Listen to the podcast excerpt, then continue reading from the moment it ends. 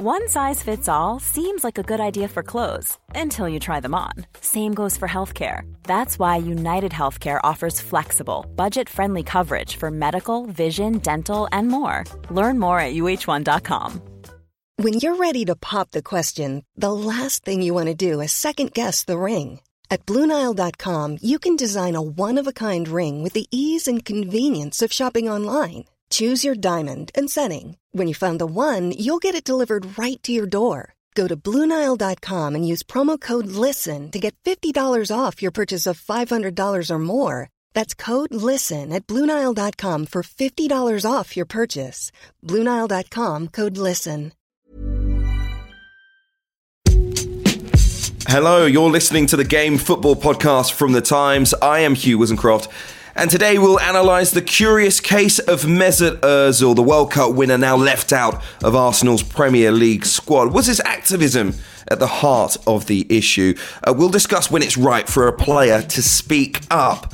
Also, what a result for Manchester United in the Champions League this week. We will see if they can carry that momentum into their game against Chelsea at the weekend. And as Jorginho becomes a bit of a school teacher uh, teaching Thiago Silva English, we'll ask what football phrases do players in England need to know. That all coming up over the next hour or so. To help me through it all, Jonathan Northcroft, Tom Clarke, and Gregor Robertson. Hello, guys. Hello, Hugh. How are you? Hi, Hugh. Yeah, I'm feeling a little bit melancholy about Mesut Ozil. That's a player that I've loved in the Premier League over the last few years, and not to have the opportunity to see him even in the, the you know Arsenal's. I guess least important Premier League games is is very sad. And look, people have contrasting opinions about it. Some saying there are 350,000 reasons every single week why Mesut Ozil shouldn't care. But I still think, from a sporting perspective, to see a player like him who's been great, let's be honest, I was thinking this morning, you know, if you were to name Arsenal's team of the last decade, I think he'd be in it. And now he's left out of the cold. He's not in the Europa League squad. He's not in the Premier League squad. And he had a statement yesterday. He said, Upon signing my new contract in 2018, I pledged my loyalty and allegiance to the club that I love, Arsenal. And it saddens me that this has not been reciprocated. Uh, Henry Winter has been writing about it in the Times as well. He says, uh, This is the long goodbye, and Ozil is leaving Arsenal with a whimper. It is sad. Such talent, the ability to glide away from markers with the ball, the threaded passes, the vision, the little bump shot to deceive goalkeepers, the control. I mean, he sums up a player who has been, I, I think at least, fantastic for most of his time in England and at other clubs across Europe as well. Gregor, before we get to the, the reasons why, do you agree that this is a sad state of affairs? Are you on the other side of the fence? I think it's always sad when a player uh, is so far out in the cold that they've got no chance of a, of a return, uh, and particularly when it's a player of Ozil's talent. Um, in this particular instance, I would say myself that um, he has to go. I think I said this last end of last season. There was a list of players that Arsenal have to get out, and and Ozil and Guendouzi were top of that list. Personally, I thought um, Ozil, in terms of just because of the, the noise that that has been surrounding him for the for the past year or eighteen months or something. Um, I, you know, there's still, I think there's a lot of things we, we'll come on to discuss about the the his activism and and whether that's had any any bearing on this. But I think also there's just a, a feeling that Ozil is not the system is the star for Arteta now, and Ozil is a star player that doesn't fit into that system. And I think that is really, I, I believe Arteta when he says that this was my decision and it's a footballing decision. And you know, we all know that that Ozil is is a phenomenal player and has been a, a a phenomenal player for Arsenal as well. But their kind of direction of travel has changed, and Ozil doesn't fit into that. So personally, I think it's a, this is a footballing decision, really. Uh, Mikel Arteta, uh, uh, yeah, he does say that. He spoke to the media yesterday. He spoke about it being a football decision in, in no uncertain terms, but he also said he'd failed. He said it was his job to get the best out of the German. But the explanation, the clarification was something that was needed. And it was a strong explanation of the situation, Johnny. That is what we got. Are, are you happy that at least um, Mikel Arteta was open about the topic? Yeah, I think he did a lot to um, deflate the, the, the kind of um, mania that was that was around yesterday when the announcement came out that Ozil wasn't in the squad. Um, and I think how he dealt with it is also symptomatic of, of why we are where we are because Arteta very quickly in a short period of time has become such a central figure at that football club. He has sort of replaced Arsene Wenger and more as the kind of the dominant personality. And this was at a club that was trying to move away from having the one dominant figure. But I think Arteta's been so convincing to supporters and also convincing to his employers that they've given him the, the keys, they've given him the power. So the fact that he is willing to he wants to make a big decision like leaving Ozil out, which for economic reasons might not make sense for Arsenal. They've backed him in that because they trust him so much. And one of the reasons they trust him so much is why the FA trust Gareth Southgate so much. There's nothing like having a guy front of house who can communicate your company's um, decisions as articulately and as well as Arteta does. And I felt that he he did a, a, a you know a magnificent job from a PR point of view of shifting the debate as much as he could um, onto football issues, taking responsibility. Um, and I actually got, I did get the sense that he shares a bit of our sadness that, you know, there was a genuineness when he said he'd failed. Um, but, um, you know, also, um, maybe a message as well to, to about Ozil that, um, you know, if he is this superstar, untouchable player that maybe some people who, who, who love him a lot think he is, then does he need to be helped? Does he need to have a um, a manager um, make a, a, a, success of him? If you know what I mean, um, it's not the. You wouldn't say a manager would never say, "Oh, I failed with Lionel Messi. I failed with Cristiano Ronaldo." So I felt within that there was a little bit of a a message that Arteta's a kind of player that needs a manager to um, you know, configure things around him or show him enough love. And I've failed to be able to do that. Ian Wright's just tweeted 15 minutes or so ago. He says you can have empathy for Mesut as a footballer and be supportive of how Mikel has addressed the issue with total responsibility and accountability. It reminds me of the way George Graham would have dealt with it. Think that's right, Johnny? Not sure about that. Um, I mean, the, the look, the modern equivalent is is um, he he Arteta's got that streak in him that Graham had, that a Fergie had, that Wenger had, where you make yourself, a Klopp's got that you make himself, you make himself the man, and you you you you you you take everything on your shoulders. That's his way of management. So I guess there's a a, a sort of um, parallel there. Um, I don't know. Maybe George wouldn't have quite put it the way Arteta put it. I agree with the idea that what Arteta said is brave in some kind of way, or and shows good leadership, but I, I don't really believe a word he says, to be honest, because this is a footballing decision only in the sense that Mesut Ozil was never going to play football for Mikel Arteta's Arsenal. But this actually, Mesut Ozil and Arsenal is an example of the way a modern day footballer can be destroyed by narrative, destroyed by outside discussion. And it's a story that goes back way before Mikel Arteta, which is why it's good that he has fronted up and taken the responsibility and said, "I've failed." But that's not true. He he hasn't failed. He never really tried. You know, I, I don't think any of us ever thought when Mikel Arteta took over, "Oh, Mesut Ozil will be part of his plans." Um, so I'm not I'm not I'm not slagging him off for not trying. I can understand it.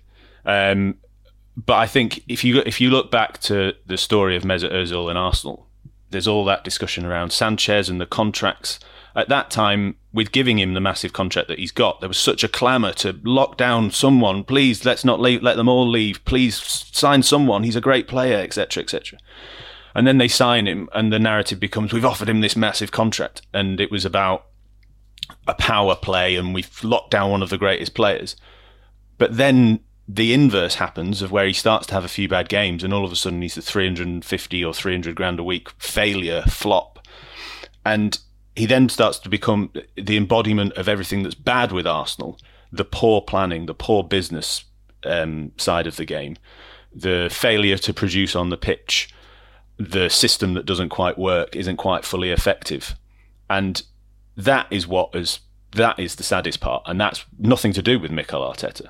So it's it's great that he's taking responsibility for it, but this is this was this this downfall started far before Mikel Arteta, and is about far more than football.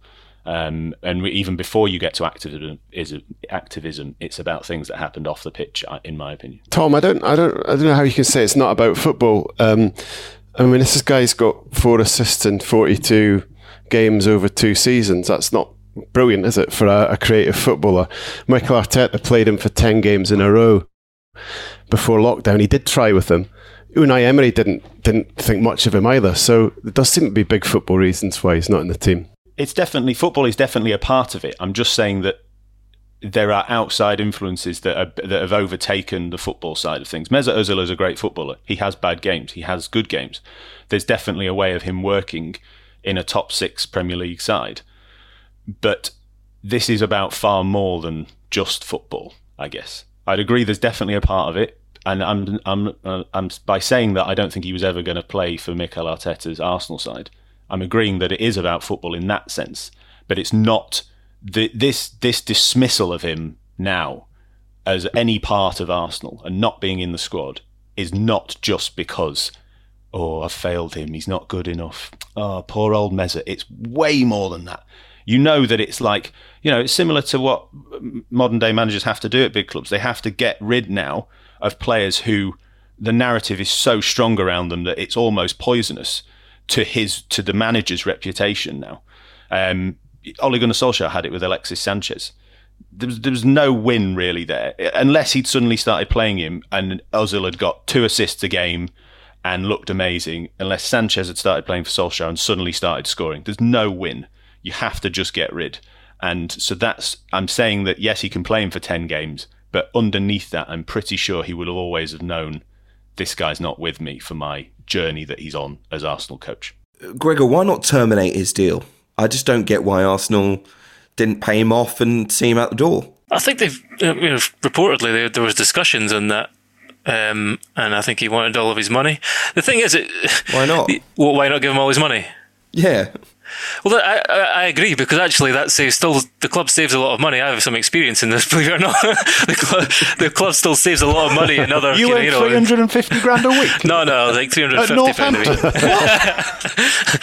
no, honestly, I mean, I've been I. Uh, w- two things. One is that this is a business decision in that you could the club does save money even if they pay him up.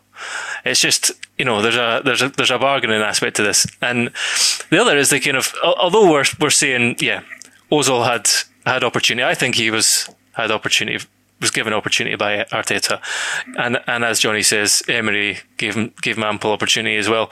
And there's so there is a part of it is a the direction of travel in modern football and him finding it harder to find a, a role in in the kind of the way that most most top teams play these days. And part of it is a feeling that he seems to have. Well, his form's his form's fallen off the edge of a cliff as well. Really, his output, even when he has played.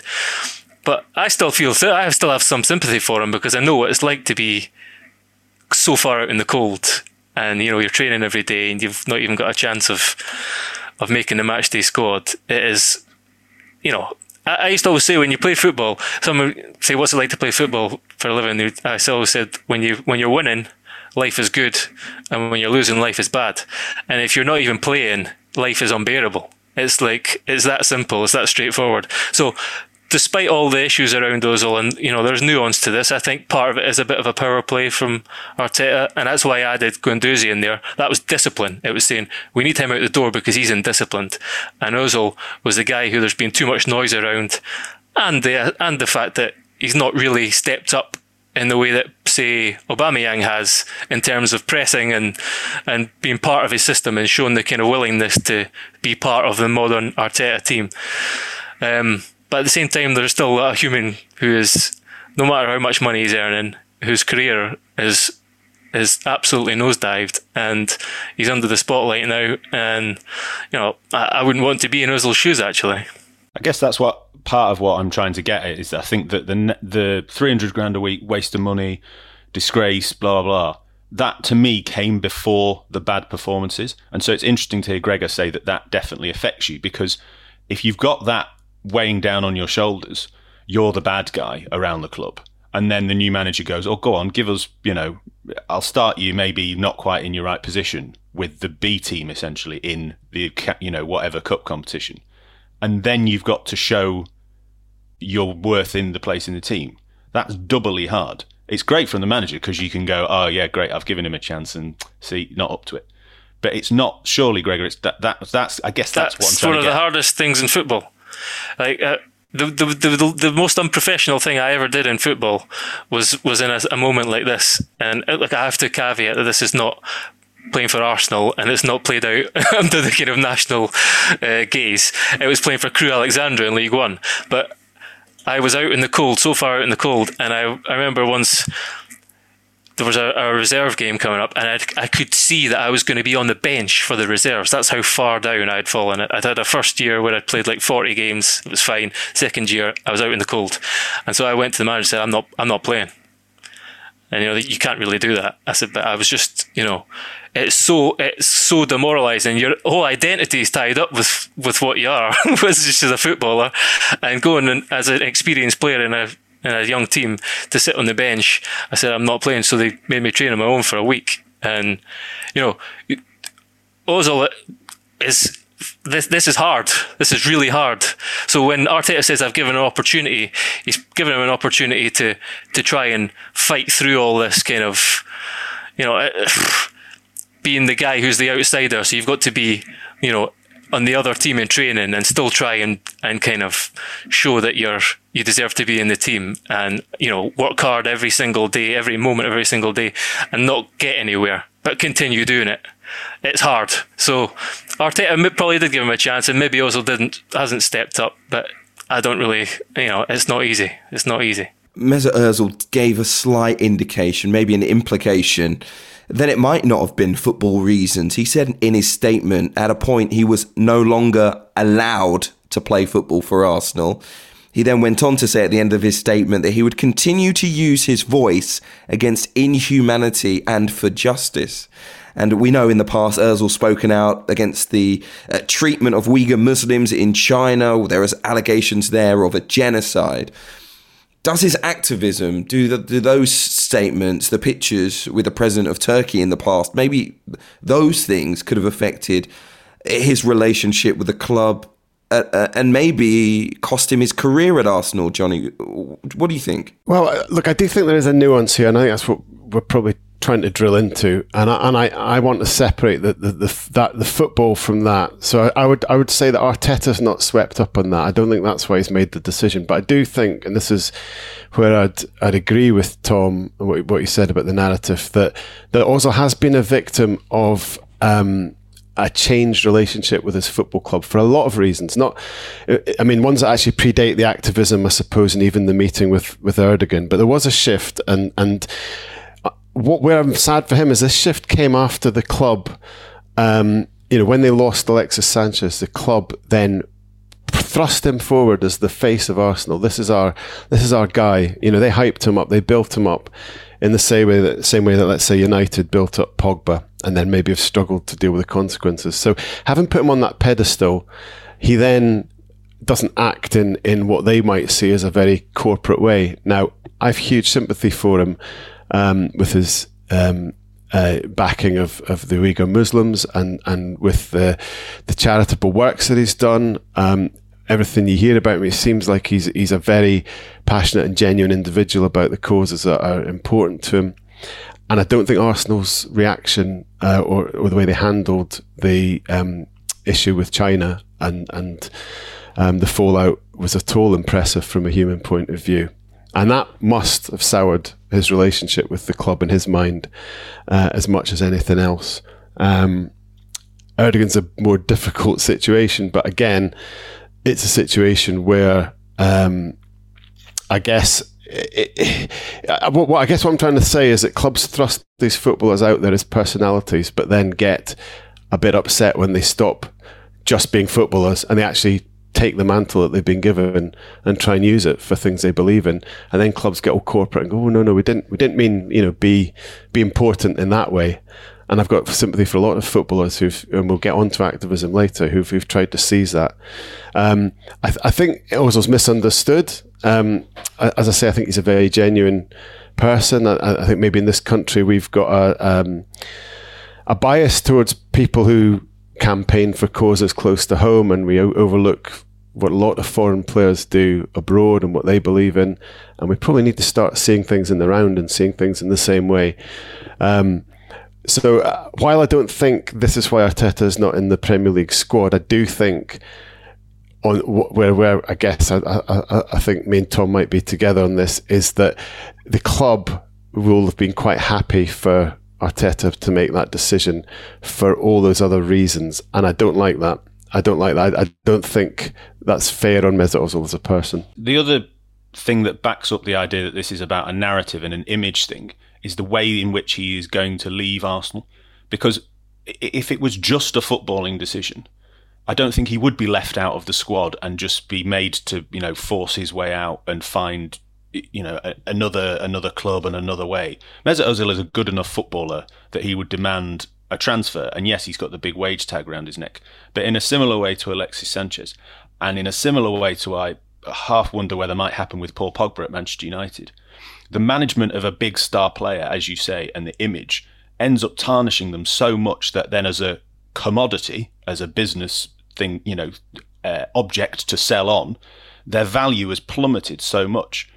And I wonder whether, you know, and Gregor, you said it was a different level. Was it then harder for you to find a club after the incident that you explained before? Because suddenly you then go from being, oh, he's a good lad, but he just doesn't fit my system, to being, oh, he's a bit of a bad apple. He said he wouldn't play for the reserves that time. He's a bit, of a tosser. no. but, uh, but, I'm serious. You know, Mesut Ozil no. is not is not just now a talented footballer who doesn't fit Mikel Arteta's system. He's also troublesome, a bit gobby, stroppy, overpaid. La la la. You know, if you did a word association with Mesut Ozil, you'd probably people would probably come up with ten things before they even mentioned his footballing ability. I bet, and and that's that to me is part of it. Same as Alexis Sanchez, similar with Paul Pogba.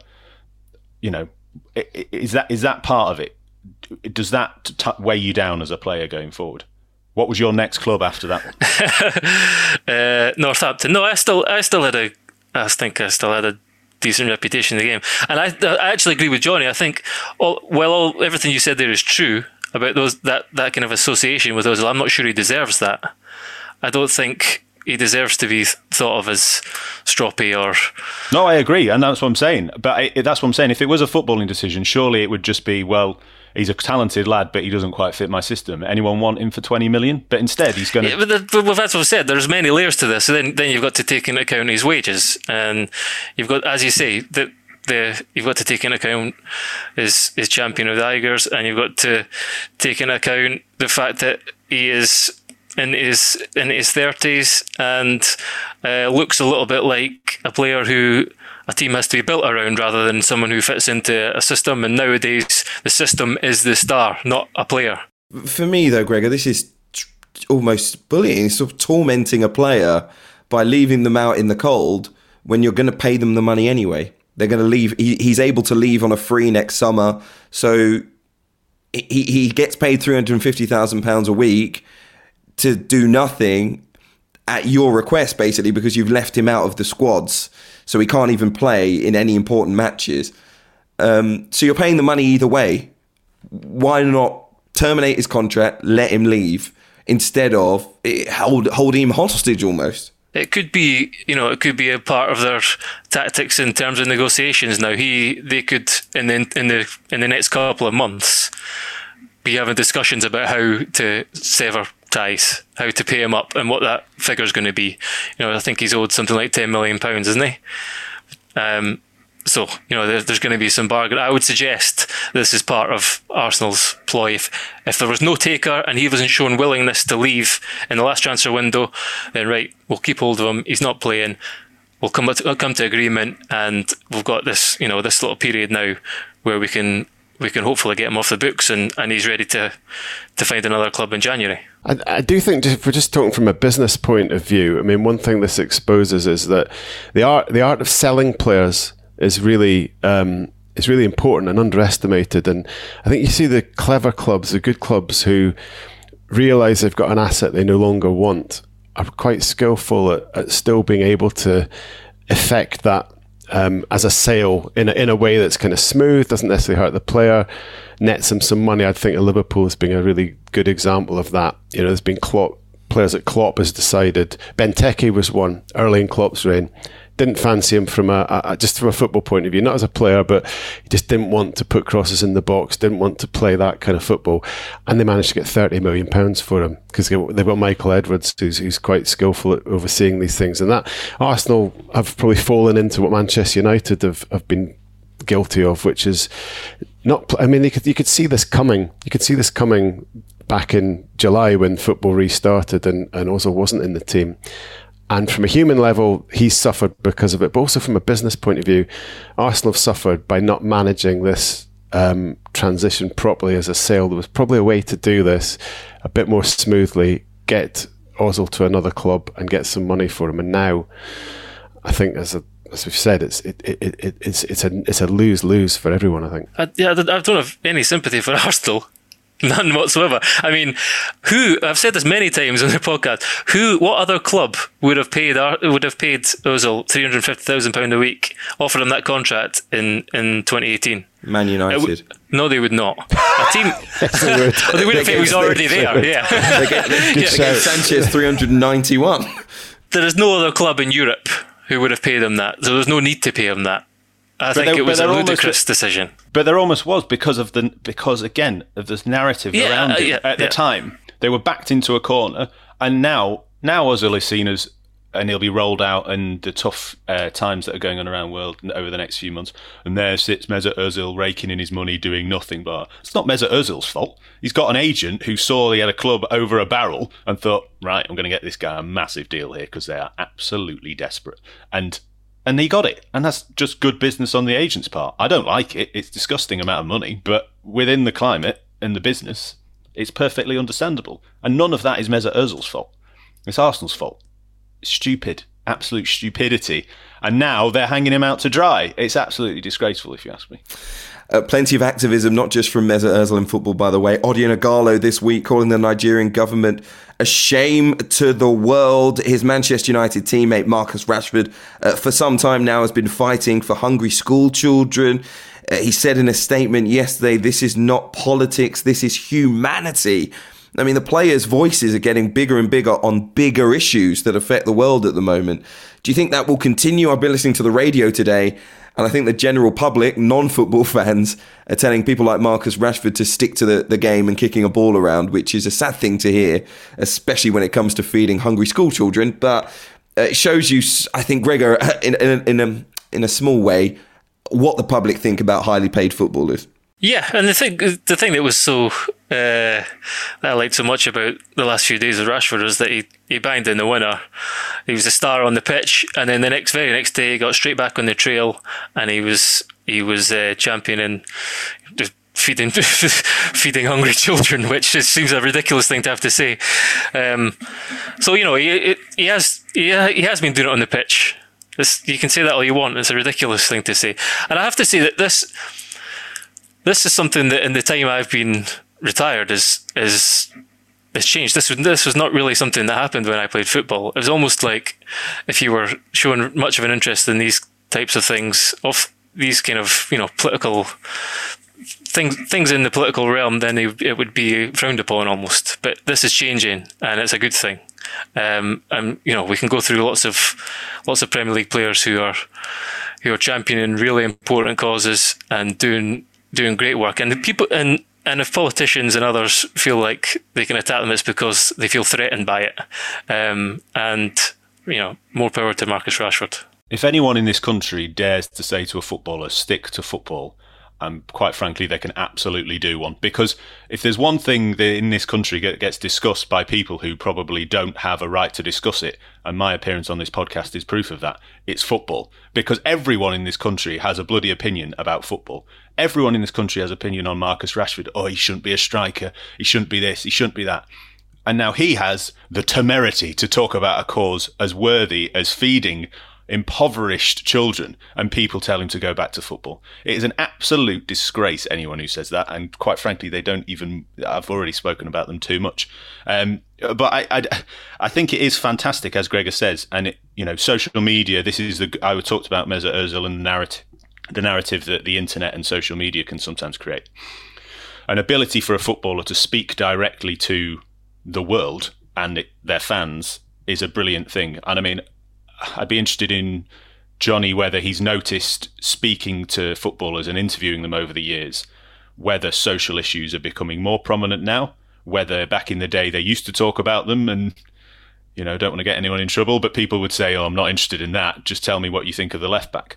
It, or is it becoming, you know, are, our footballers just have, got, have they got more social conscious these days? They, they definitely they, they well they they they have in the sense that um, they're emboldened by the idea that they can affect change. Uh, I wouldn't say that the guys of the past didn't care about this stuff, um, but you know, wages were so much lower. There was no social media. They their scope to really communicate things was limited to interviews, for example, they did in newspapers and so on. And maybe our culture was at that point um, to keep football very much on the back pages and keep people in the lane. So I don't think they had the opportunity to do this. But you know, I mean, I think back to let's say. Um, Ole Gunnar Solskjaer giving away the proceeds of his um, testimonial. Niall Quinn did it as well. Roy Keane, I think, did it this is 15, 20 years ago to charities. You used to get that kind of thing, but this is, we're in a different era now where footballers have got um, communication platforms. You know, they've got they've got social media outlets that um, can can reach millions of people, and this gives them a power. And I think the younger generation has learned how to harness that. And um, and have got a sense now, probably emboldened by people like Raheem Sterling and Marcus Rashford, will, will embolden players further. Uh, with the idea they can actually do something, they can they can achieve something, and I think I do think as well that the amount of money they get paid gives a lot of them a sense of extra responsibility. Um, and I find that, you know, like you, Tom, I find it amazing that anybody would want to complain about a player doing this. I mean, surely, um, surely the, the, the idea of players just earning millions playing a game and not caring about the world, surely that would be abhorrent to everyone. The idea that they want to actually affect things and use the platforms they've got for good is, is, is surely that's exactly what we want them to be doing. And the nonsense that you can't do this and still be a player, which people were trying to push at Marcus Rashford. And I actually cringed the, the, the post match interview when he scored that great goal against PSG. And the first question was about, oh, well, this shows that you can do it on the pitch as well off. I, I hate all that. You know, it's, it's, it's, it's asinine. Um, of course, the two aren't, exclu- uh, aren't exclusive. Of course, you can do both. And um, this idea that players should just stay in their lane, I hate it. Gregor, can I ask in the in the changing rooms and in the dressing room within the team culture, was there you know chat about politics, about the news, about you know I, I I'm I'm being serious because I think that's as football became a global thing and Sky Sports and everything, that there was the narrative of footballers are idiots and things. I don't necessarily know where that came from, and they're certainly proving now that they're not. But was was obviously the chat as as in anything, as in our office, the chat is often about journalism and about the industry and about gossip, etc. It's about what you know. So obviously the chat is about football. But was there chat about other things as well? Yeah, I mean, I think, as I say, I think it, over the, the time I so we we could talk about twenty years ago when I first started playing football, and it was almost non-existent. And I think gradually over the years it became more and more part of a kind of acceptable. That sounds like a silly word to say, but it, you know, football is a, a kind of macho, bravo. You you take the piss out of people for doing things different. That's the world it is. It always has been. I, th- I think that's changing a bit too. There seems to be a bit more maturity in the kind of discourse of among footballers, and. I think what Johnny's saying partly is right, and it's the players are almost as big as their clubs. In fact, sometimes in, in some cases they're bigger. They have a, they're a bigger kind of entity, uh, have a bigger platform, have bigger, you know, more followers on social media. So they, as he says, they feel feel empowered to. But um, I, I, I think when I played, this was not really something that happened, and I saw it's a fairly recent phenomenon. Um, and you know, to see to see Conservative MPs saying that this is virtual signal, virtual virtue signaling from from Rashford, who in his statement says that I've lived this. You know, he said this many times. This is a, this is something that I have experience of. I thought it was I thought it was it beggared belief. I mean, the, the hypocrisy of that is is mind boggling because it's only a few months ago the same government was telling us that footballers needed to do their bit for society.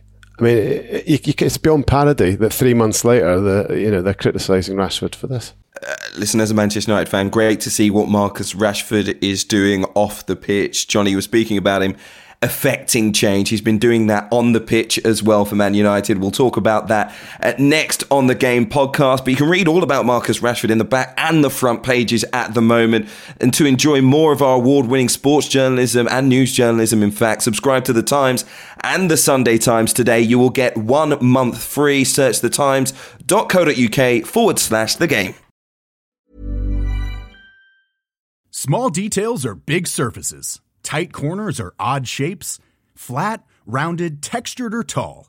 Whatever your next project, there's a spray paint pattern that's just right. Because Rust-Oleum Custom Spray 5 and 1 gives you control with five different spray patterns. So you can tackle nooks, crannies, edges, and curves without worrying about drips, runs, uneven coverage, or anything else. Custom Spray 5 and 1.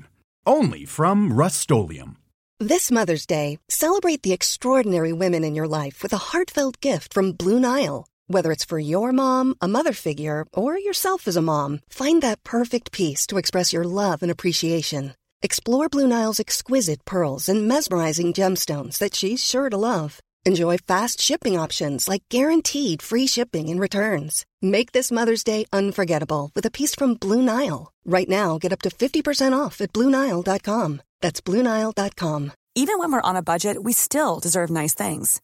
Quince is a place to scoop up stunning high end goods for 50 to 80% less than similar brands. They have buttery soft cashmere sweaters starting at $50, luxurious Italian leather bags, and so much more. Plus, Quince only works with factories that use safe, ethical, and responsible manufacturing. Get the high-end goods you'll love without the high price tag with Quince. Go to quince.com/style for free shipping and 365-day returns. Well, we've got to discuss the result in midweek in the Champions League. We've mentioned Marcus Rashford already. It finished Paris Saint-Germain 1, Manchester United 2, a late goal from Rashford, a great goal, much like March in 2019. He was decisive on the night in Paris. Um, but it, w- it was seen by many as a masterstroke in terms of tactics by the manager, Ole Gunnar Solskjaer, who left the likes of Donny van de Beek and, and Paul Pogba on the bench. He went for Fred and McTominay in midfield, three at the back, Axel Tuanzebe, who hadn't played for 10 months and it all came together and it has left people saying, well, hold on a minute, we told you Ole's going to come good in the end. I'm not sure I'm yet in that camp. Uh, Johnny, I'll start with you. Are you? you don't start with Tom. Um, I, I, I, I, never thought there was a point where Ole wasn't going to come good. No, I'm, I'm look. I think I think it's hard to get a bit of balance here. Um, I, I think Ole Gunnar Solskjaer from the start has done a rather good job as a Manchester United manager and also from the start has faced um, a, a, sort of uh, very foolish level of, of, of, snobbery and a kind of um, I don't know. A, narrative to use a Tom word is sort of built up around him. Um, around oh this guy came from Cardiff. If he wasn't Ole Gunnar Solskjaer he wouldn't be Manchester United manager. He's not tactically up at the level of Guardiola and Klopp blah blah blah. I mean all of these things are actually true but you've got to separate that and look at what he's actually done. And, and he, he, took the club over the, in an absolute complete mess at a real low ebb in terms of identity and on the pitch and league position. We know what he did in that first season, but as well as the results, he, he very quickly shifted who Manchester United are. And I've seen progress ever since. He finished third place last season, um, three semi finals he's okay. He's had a couple of bad results at the start of this season, having had the shortest pre-season of any football club in the Premier League, um, and against Paris Saint Germain, we saw again that he's very, very good at, at, at, at the game plan that he's a, he's he's perfected since he since he came back to United, which is a, a really potent counter attacking game plan against teams that will come forward at you who leave themselves stretched and he'll kill them off as, as, as, well as anybody. Now, there's clearly things Ole Gunnar Solskjaer needs to add. I mean, he, he, to go at the next level, United need to be a team that can play in different ways. But so far, it's been pretty good. And I just I found it quite amusing on um, the other night how quiet all the um, Ole can't coach mob were because they're they're never slow to tell us uh, to ridicule Ollie when, when things don't do well. And I just I just ask, and I don't know if there's anyone here that might might not be a believer in in, in Solskjaer's majesty, but um, do a thought experiment. Pretend his name's not Ole Gunnar Solskjaer and just look at what he's done as Manchester United manager so far. You'd, you'd think he was doing a rather good job. And I think to say otherwise is, is just snobbery against the name. If his name wasn't Ole Gunnar Solskjaer, he would have been sacked twice over at Manchester United. I can't believe when what Hugh, I'm hearing, when Hugh, what, what I am hearing. Tell me, what, he's had at least Hugh, two really poor streaks, and yes, I'll admit he's had two very, very good streaks in there as well. But to think that, and, and look, I understand what you're trying to say and I'm putting maybe too con- too much context around it in that I'm thinking, well, this is Manchester United, and Manchester United should have a great coach, not just a good one, and Manchester United should be challenging for great trophies and the biggest things in sport, which they aren't. So maybe if I take that context away from it, I'd say like, okay, it's an, it's an okay job. But for those people that say, oh, look, another Ole masterclass, do they just forget all of the games where it was shambolic? The tactics were great this week. But am I meant to forget all of the games? Am I am I meant to forget that Brighton should have scored seven th- three weeks ago because we beat a depleted Paris Saint Germain? I mean, I'd have to forget everything else and take every single game and then make a, a judgment on his whole management streak based on the last 90 minutes that I've seen. If I were to say that about him, it's an okay job. It's an it's a it's an okay job, Johnny. Hugh, come on. Okay, two things.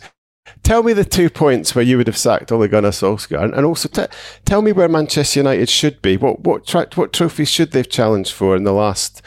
Well, I don't know. T- t- where should they have been since he took over? Are they not as far forward as he as a manager could have possibly dragged them? They're not as good as the sum of their parts. And and look, this is the thing that you get a lot. Oh, the hierarchy at the club. Any manager there. Look what happened with Jose. You know, for varying reasons Jose Mourinho was not ever going to be the man for Manchester United, as good as a manager um, as he is and the record that he has, simply because of the clash of personalities with the club as a whole, what it stands for, the group of players, and him.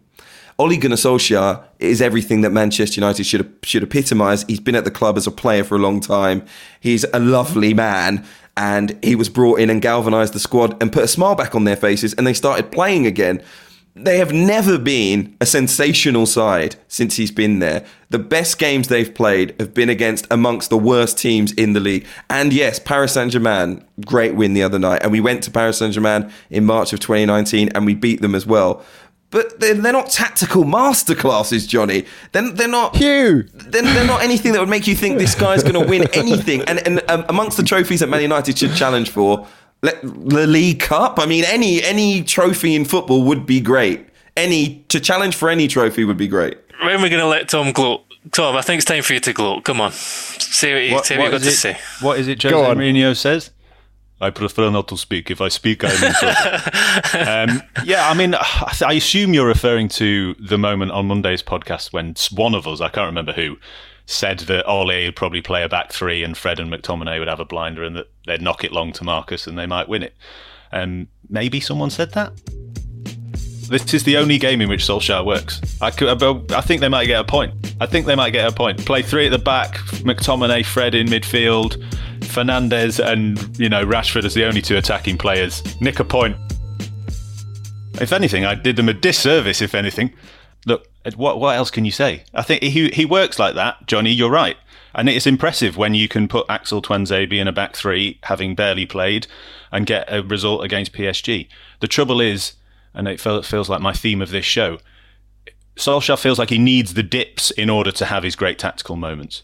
He needs the he needs the six ones against Tottenham to happen. He needs to lose against Crystal Palace. He needs Harry Maguire to be out injured he almost needs that siege mentality against him and the team to take the pressure off the team. Perhaps I don't. I'm not quite sure. Uh, for him to narrow down his tactics so that people don't focus on the fact that why is Paul Pogba not playing?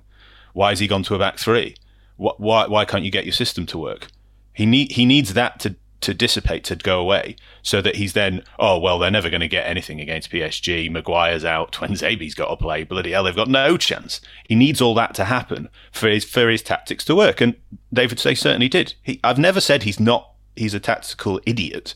He's got one very good tactic. Just that's as far as it goes.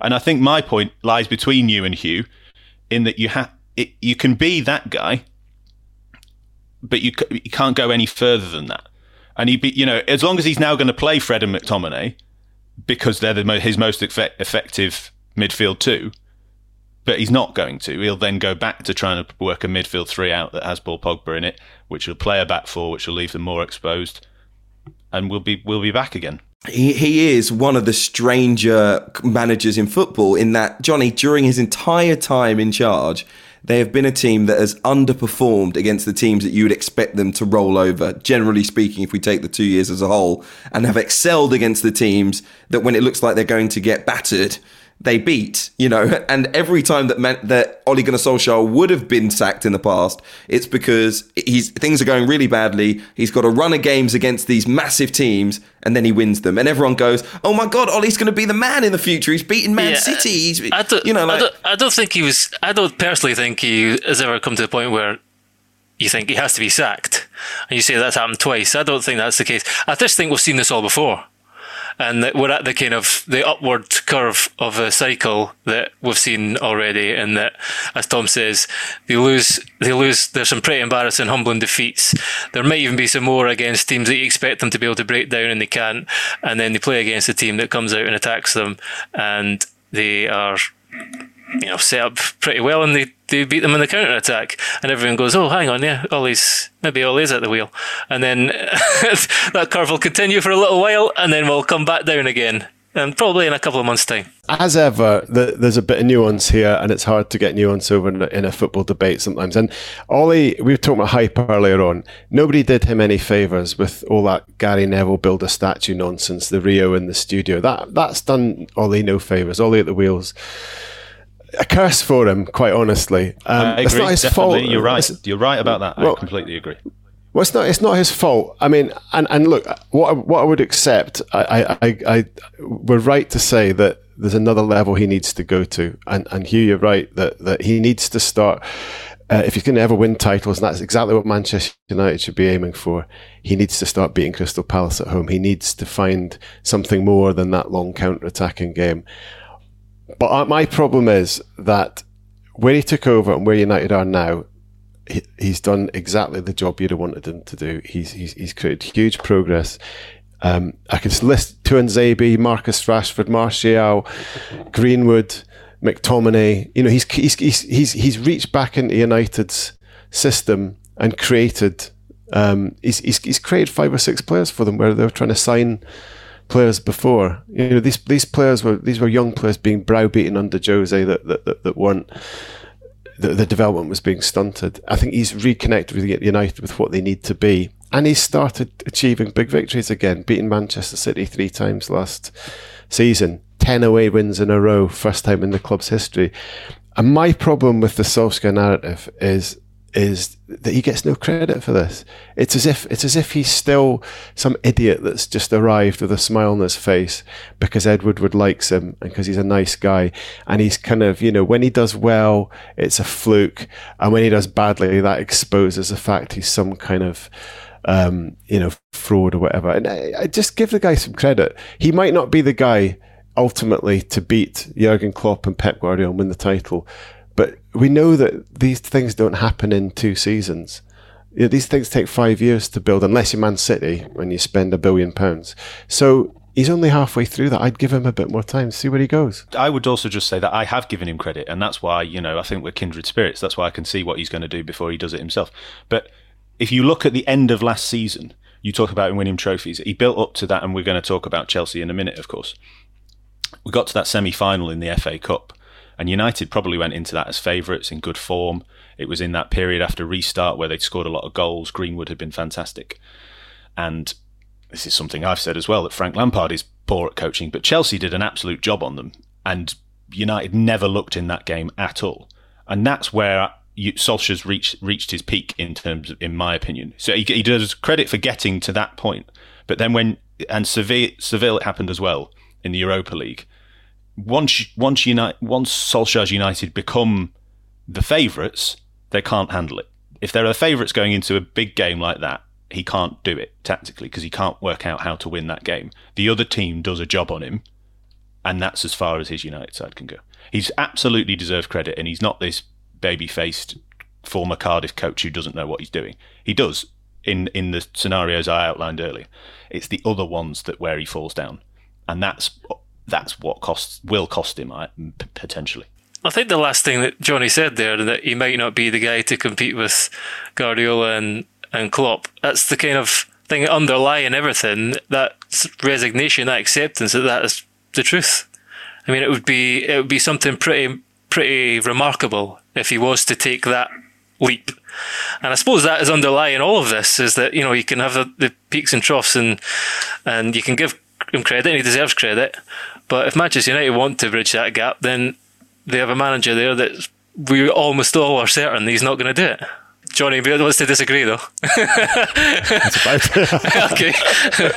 no, no, no. I, I, I don't. Just, just, just quickly. I mean, it, I just don't think that manager in the current Manchester United is out there. I don't think there's a manager that's going to take Manchester United to the title in six months, or, or, or would have done from where Solskjaer is now. I think what he has done is built something that he will either do something with this season or someone else can come in and but but he will have created something of real value whatever happens in what he's done in the last 18 months or two years or whatever it is well i think you're right about that you know, I think you're. I'll, I'll, give credit where it's due, as Gregor says.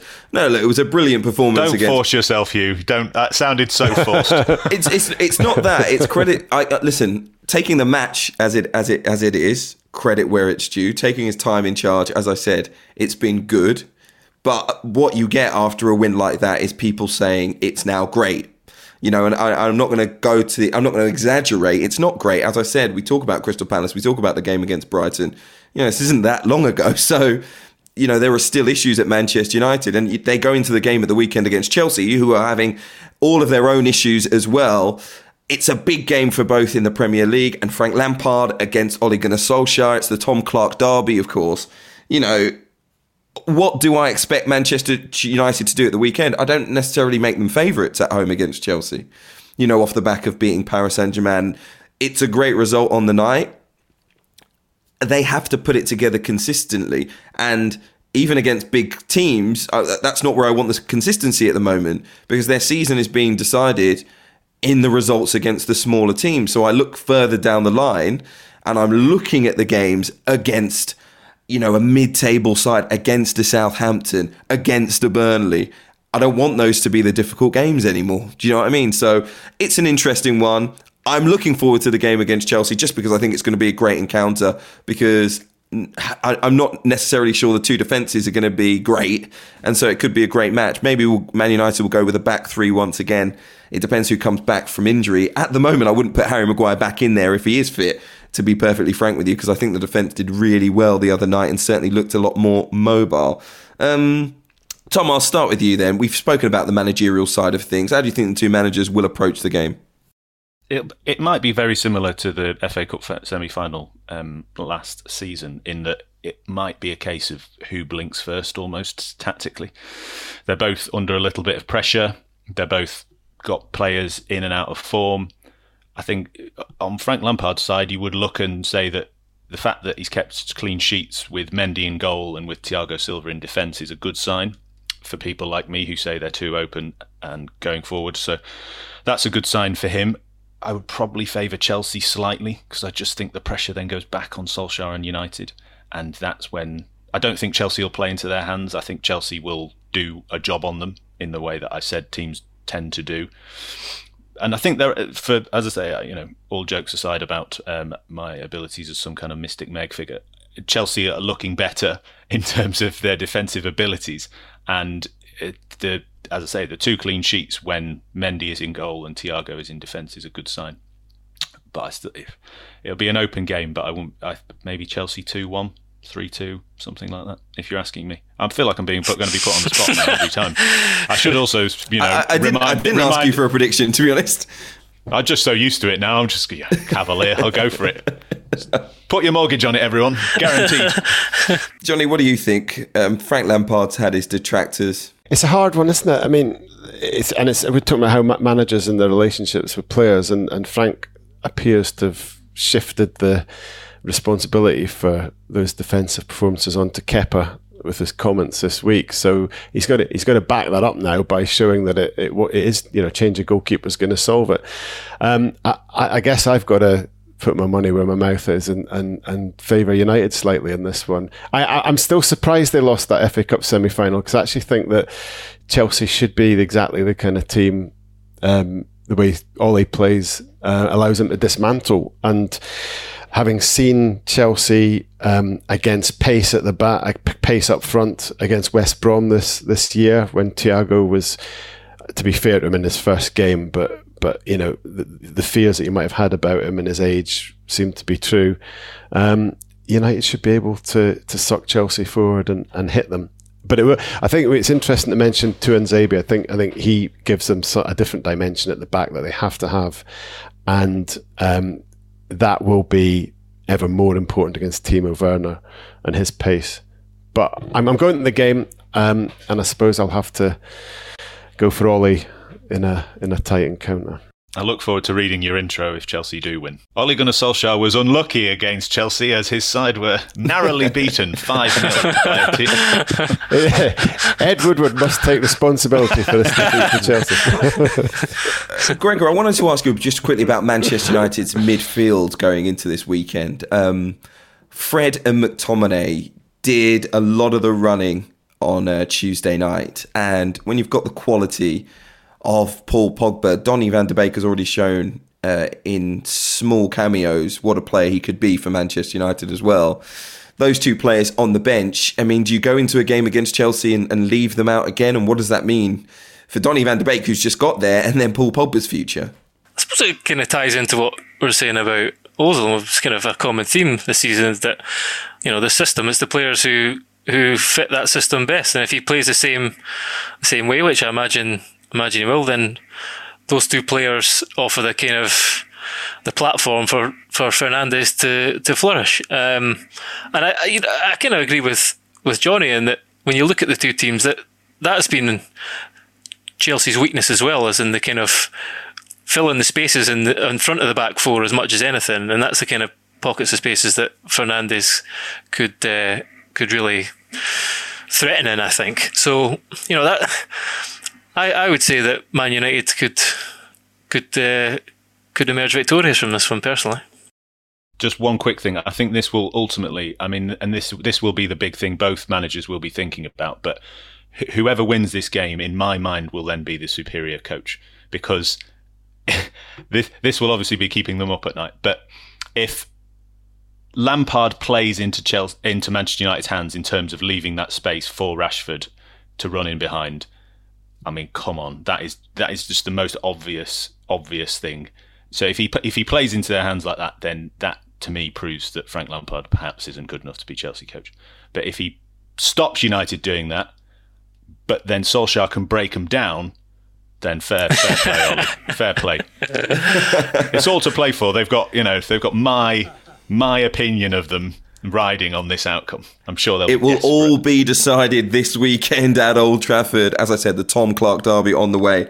Um, just interestingly, um, communication at the back maybe for Chelsea hasn't been great so far this season. They brought in Thiago Silva to try and solve that. Reportedly being taught English by his Chelsea teammate uh, Jorginho. Don't know whether that's in Portuguese or Italian, but he, he, he's getting there. And the question is really, out of all the phrases that he needs to be teaching Thiago Silva most quickly, most pertinently, what will be the ones and what phrases does anyone playing in the Premier League need to know as a must? What do you think, guys? Squeeze, that was my favourite. Although when I also when I when I joined uh, Northampton Town, as I referenced earlier, Aidy Boothroyd had just been sacked.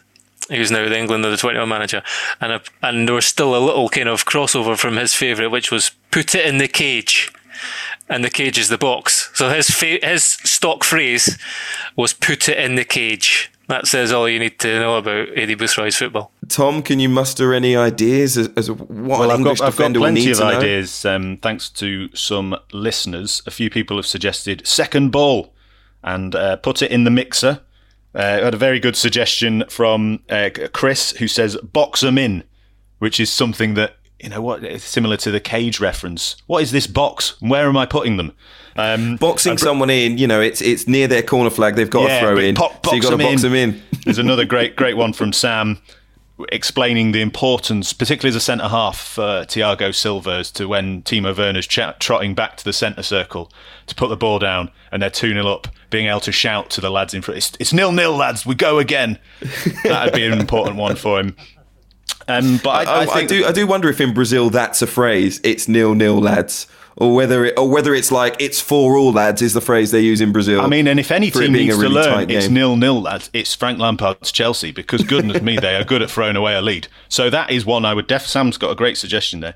Um, my personal one is in tribute to uh, Huddersfield Town, and if a- anyone's not been catching up on the Championship action this week, do yourself a favour and Google or look up their goal against Derby County, which was absolutely fantastic. It shows the uh, the passing out from the back is all the way through the English pyramid. A left back called Harry Toffolo, who may or may not have played for a team who play in red and white at some point in his career, is now at Huddersfield Town. And under their new manager, they scored an absolutely brilliant goal from back to front. But so I, the idea that keep the ball, pass the ball is becoming a common English phrase. But I do wonder whether the likes of Thiago Silva might need to also learn the phrase "No, not there," because because for all the confidence and all the great goals that Hud, the likes of Huddersfield score, I can guarantee you that it doesn't always pay off. So I, I would personally go with "No, not there" as a key. hoof it being taught Get by rid. Jorginho to Thiago Silva might be good. Yeah, Johnny. I've just got a complete tangent. Apologies for this, but it just sprung on my mind. Um, and I want to ask Gregor, but you know, when when when players take a corner and they put their hand up, you know, put their arm up. I'm sorry, it's a podcast, not very visual, but you know what I mean. I saw Andy Robertson doing it for Liverpool last night. I don't seem to see foreign players do it. Is that a British thing, and does it actually mean anything? Uh, You know, is that a signal that Thiago Silva would need to learn?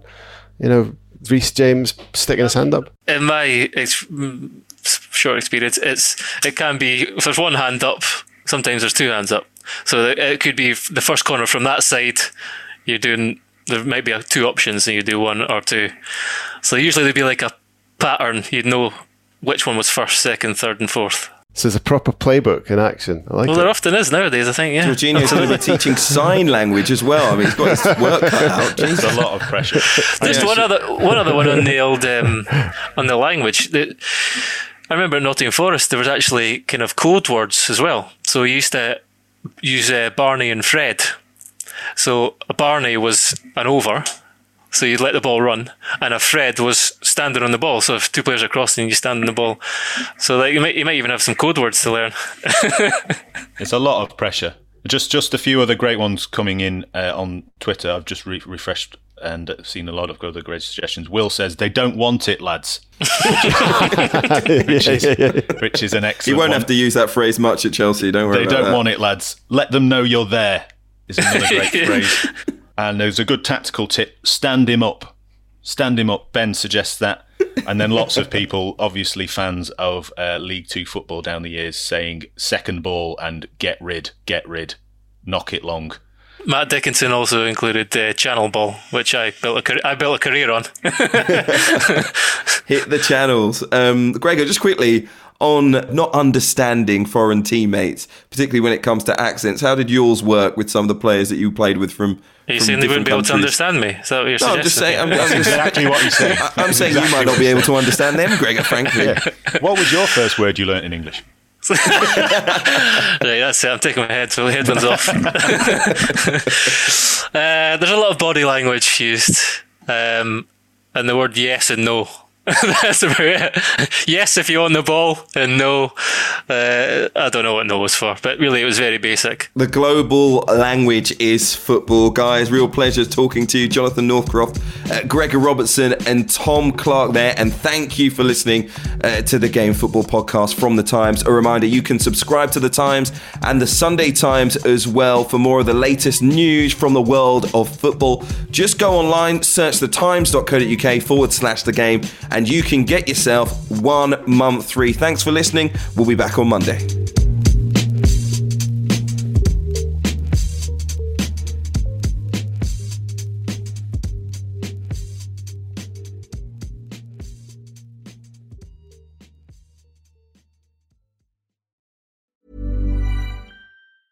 Small details are big surfaces. Tight corners are odd shapes. Flat, rounded, textured, or tall. Whatever your next project, there's a spray paint pattern that's just right. Because Rust new Custom Spray 5 in 1 gives you control with five different spray patterns. So you can tackle nooks, crannies, edges, and curves without worrying about drips, runs, uneven coverage, or anything else. Custom Spray 5 in 1. Only from Rust Hi. This is Craig Robinson from Ways to Win, and support for this podcast comes from Invesco QQQ, the official ETF of the NCAA. The future isn't scary. Not realizing its potential, however, could be. Just like on the recruiting trail, I've seen potential come in many forms as a coach. Learn more at Invesco.com slash QQQ. Let's rethink possibility. Invesco Distributors, Inc.